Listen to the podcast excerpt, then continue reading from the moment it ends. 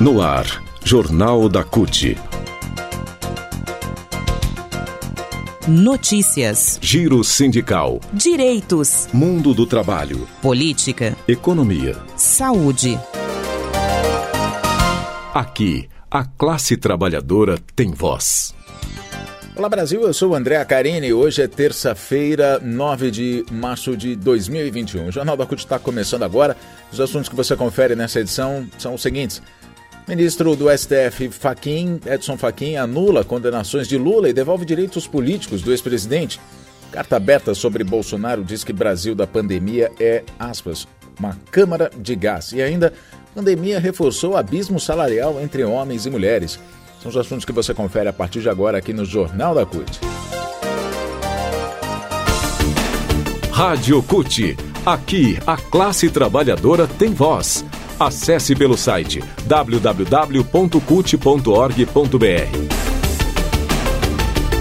A gente começa o Jornal da CUT dizendo hoje algo que não é novidade, né? Já é o sexto aumento esse ano. A partir dessa terça-feira, a gasolina vai ser reajustada em 8,8% nas refinarias e o diesel em 5,5%. O litro da gasolina nas refinarias vai passar a custar em média R$ 2,84 alta de 23 centavos em relação ao valor anterior. O diesel vai ser vendido por 2,86, alta de 15 centavos. Com esses aumentos, os reajustes acumulados nas refinarias são de 54% na gasolina e 41% no diesel só esse ano. Nos postos de combustíveis, os preços do diesel ao consumidor subiram em um mês 11%, uma alta acumulada de 16,7% só nesse ano. Já a gasolina subiu nas bombas 9,4% em um mês e no ano o acumulado é de 17,7%.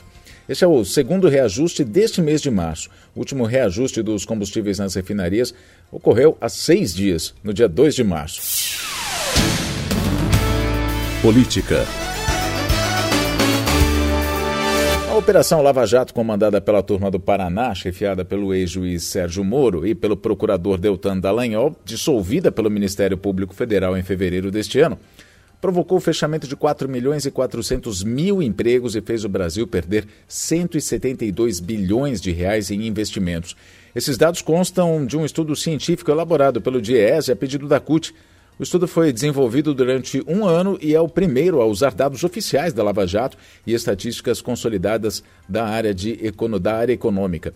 O presidente da CUT, Sérgio Nobre, vai dar uma entrevista coletiva online hoje, terça-feira, a partir das duas horas da tarde, que vai ser transmitida nas páginas da CUT, o portal CUT, o Facebook e também o YouTube. O valor que deixou, claro, sobre esse assunto, né? o valor que deixou de ser investido no país por causa da Lava Jato equivale a 40 vezes os 4 bilhões e 300 milhões que o Ministério Público Federal diz ter recuperado com a operação, de acordo com a colunista Mônica Bergamo, da Folha de São Paulo. A colunista ainda diz que com isso os cofres públicos deixaram de arrecadar 47,4 bilhões de reais em impostos, sendo 20,3 bilhões em contribuições sobre a folha de salários. Esse estudo do DIESE, que desenvolveu a metodologia específica para fazer análise, denuncia o ataque da Lava Jato a empregos e investimentos e mostra o impacto desastroso da operação no mercado de trabalho e na economia. Então, hoje, duas da tarde, Sérgio Nobre fala sobre esse assunto em uma entrevista coletiva que você pode acompanhar no portal da CUT, no Facebook da CUT, CUT Brasil e CUT Brasil também no YouTube. Ministro Edson Fachin do STF anulou ontem, segunda-feira, todas as decisões do ex-juiz Sérgio Moro e da juíza Gabriela Hart contra o ex-presidente Lula e remeteu as ações pela Justiça do Distrito Federal. Com essa decisão, o ministro do Supremo Tribunal Federal devolveu os direitos políticos de Lula que pode se candidatar, se candidatar a presidente em 2022.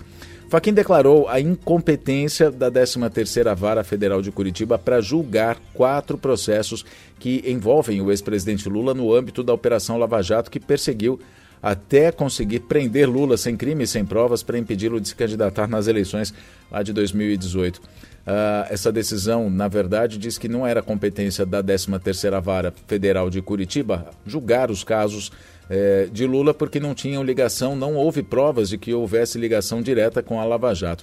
Esses quatro processos que voltaram para a Justiça do DF são os casos do Triplex e do sítio de Atibaia, do Instituto Lula e o de doações para o Instituto.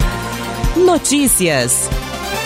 Na semana em que o Brasil registrou um aumento de 11% nas mortes por Covid-19 e superou a marca de 10 mil óbitos em apenas sete dias, totalizando mais de 265 mil vidas perdidas para a doença, religiosos, sindicalistas, artistas, intelectuais divulgaram uma carta aberta criticando de maneira veemente, muito forte, a atuação do presidente Jair Bolsonaro no combate à pandemia. Uh, o presidente da CUT, Sérgio Nobre, além de artistas como Chico Buarque, Zélia Duncan e presidentes das centrais sindicais, assinam essa, uh, esse, essa, esse documento, na verdade. Né? Além do padre Júlio Lancelotti, coordenador da Pastoral do Povo de Rua, o, teólogo, o teólogo Leonardo Boff, Dom Mauro Morelli, o bispo emérito Duque de Caxias, do Rio de Janeiro, trecho do documento diz: o descaso com a vacinação e as medidas básicas de prevenção, o estímulo à aglomeração e a quebra do confinamento, aliados à total ausência de uma política sanitária, criam o ambiente ideal para novas mutações do vírus e colocam em risco toda a humanidade. Também assinam a carta divulgada, foi divulgada no dia 6, os presidentes da Força Sindical, da UGT, da CTB, da, NS, da NCST, da CSB, CGTB e Central do Servidor né? São presidentes das centrais sindicais brasileiras, além da CUT. Rádio CUT. Aqui a classe trabalhadora tem voz. Acesso pelo site www.cut.org.br. Agora, Mês Internacional da Mulher. Um estudo realizado pelo DIESE, Departamento Intersindical de Estatísticas e Estudos Socioeconômicos, mostra que a crise econômica e social agravada pela pandemia do novo coronavírus, Covid-19, reforçou a desigualdade entre gêneros no mercado de trabalho. Além de serem mais afetadas com a perda de postos de trabalho, as mulheres ganham em média 20% menos do que os homens. Em 2020, a remuneração média das mulheres foi de R$ 2.191, para os homens foi de R$ 2.694, a média nacional. O maior abismo eh, salarial entre homens e mulheres foi encontrado no estado do Mato Grosso do Sul, onde o salário delas representa 65,4% do que ganham os homens. Em seguida vem o Rio Grande do Sul e em terceiro lugar Santa Catarina com 70,8%. No Rio Grande do Sul as mulheres ganham o equivalente a 70,8% do que ganham os homens e em Santa Catarina 75,3%. Já as menores diferenças né? É, estão no Amapá, onde o salário da mulher corresponde a quase 99, a quase 100% na verdade, né? 99,6% do salário dos homens, Ceará 95,1% e Piauí 93,4%. A análise por raça mostra que a situação para as mulheres negras é pior. Com salários ainda menores, essas mulheres tiveram em 2020 um rendimento médio de R$ 10,95 por hora contra R$ 18,15 também por hora uh, das não negras. Os homens negros ganham R$ 11,55 por hora, em média, e os não negros ganham quase o dobro, 20,79 reais. 20, uh, 20 reais e 79 centavos, né?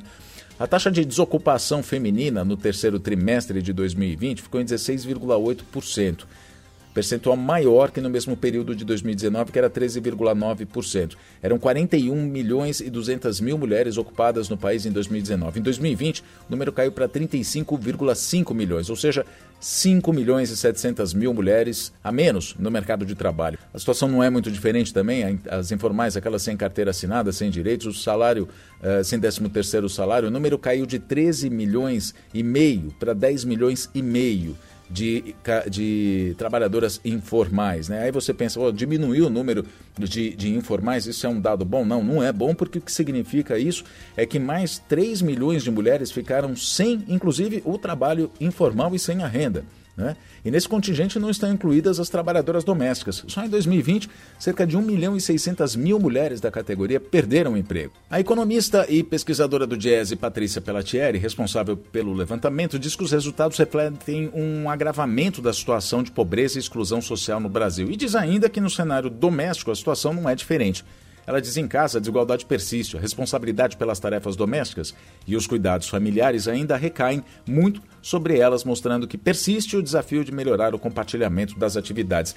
Esse conceito de que as mulheres são as responsáveis pelas, pelos afazeres domésticos, né, que é um conceito retrógrado, afinal a, a responsabilidade tem que ser de todos, ele é confirmado pela secretária da Mulher Trabalhadora da CUT, a Junéia Batista. Ela aponta essa característica que é machista e patriarcal como principal fator para a desigualdade entre homens e mulheres.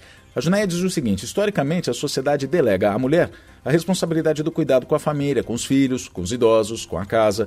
Então ela assume um papel que deveria ser da sociedade e do Estado, e ainda por cima é punida por isso, tendo salários menores e maior vulnerabilidade no mercado de trabalho. A Junéia diz ainda que na hora de contratar, demitir e definir o salário, o fato de ser mulher pesa muito.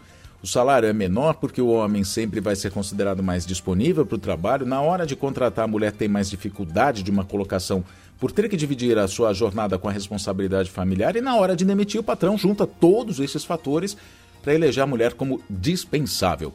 Enquanto não houver políticas públicas que garantam liberdade, acesso e permanência no mundo do trabalho, não vai haver igualdade e a sociedade vai continuar sendo excludente é o que diz, conclui a Junéia Batista, secretária da Mulher Trabalhadora na CUT. O Jornal da CUT fica por aqui, muito obrigado pela sua companhia, nós nos falamos na próxima edição, até lá!